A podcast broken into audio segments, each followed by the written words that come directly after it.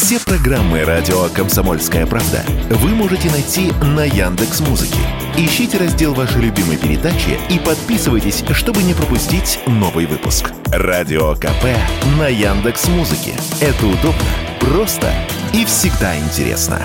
Просроченные лекарства, использованные шприцы и пустые блистеры от таблеток россияне, как правило, отправляют просто в мусорное ведро. Между тем, такие отходы могут быть опасны не только для природы, но и для нашей восприимчивости к антибиотикам, объяснил Радио КП эксперт фармацевтического рынка, директор по развитию компании RNC Pharma Николай Беспалов.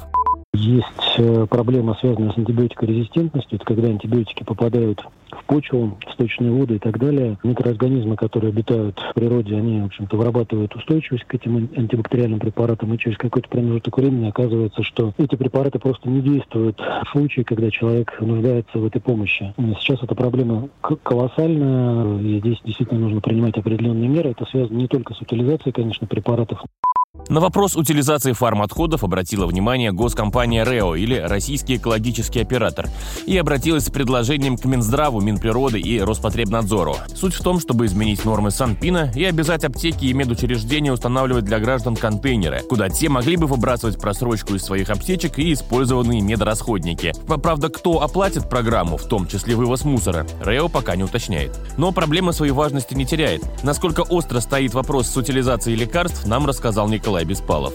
Вот что касается именно промышленной стороны вопроса, там все обстоит относительно неплохо. Ну, безусловно, есть какие-то сбои, периодически там приходят сообщения, что в том или ином подмосковном там, или каком-то ином лесу нашли упаковки препаратов, выброшенные просто там где-то в дороге. Такое случается. Но, к счастью, таких прецедентов относительно немного. Вот что касается бытовых вопросов, здесь действительно полная а, творится, так сказать, анархия, и чаще всего это утилизируется либо в обычный мусорный контейнер, ну, либо выливается в канализацию. Существуют и примеры частной инициативы, добавляет эксперт. Так, многие аптеки добровольно и по собственной инициативе ставят у себя контейнеры для фарм-отходов покупателей. И все же пока это лишь капля в море. Василий Кондрашов, Радио КП.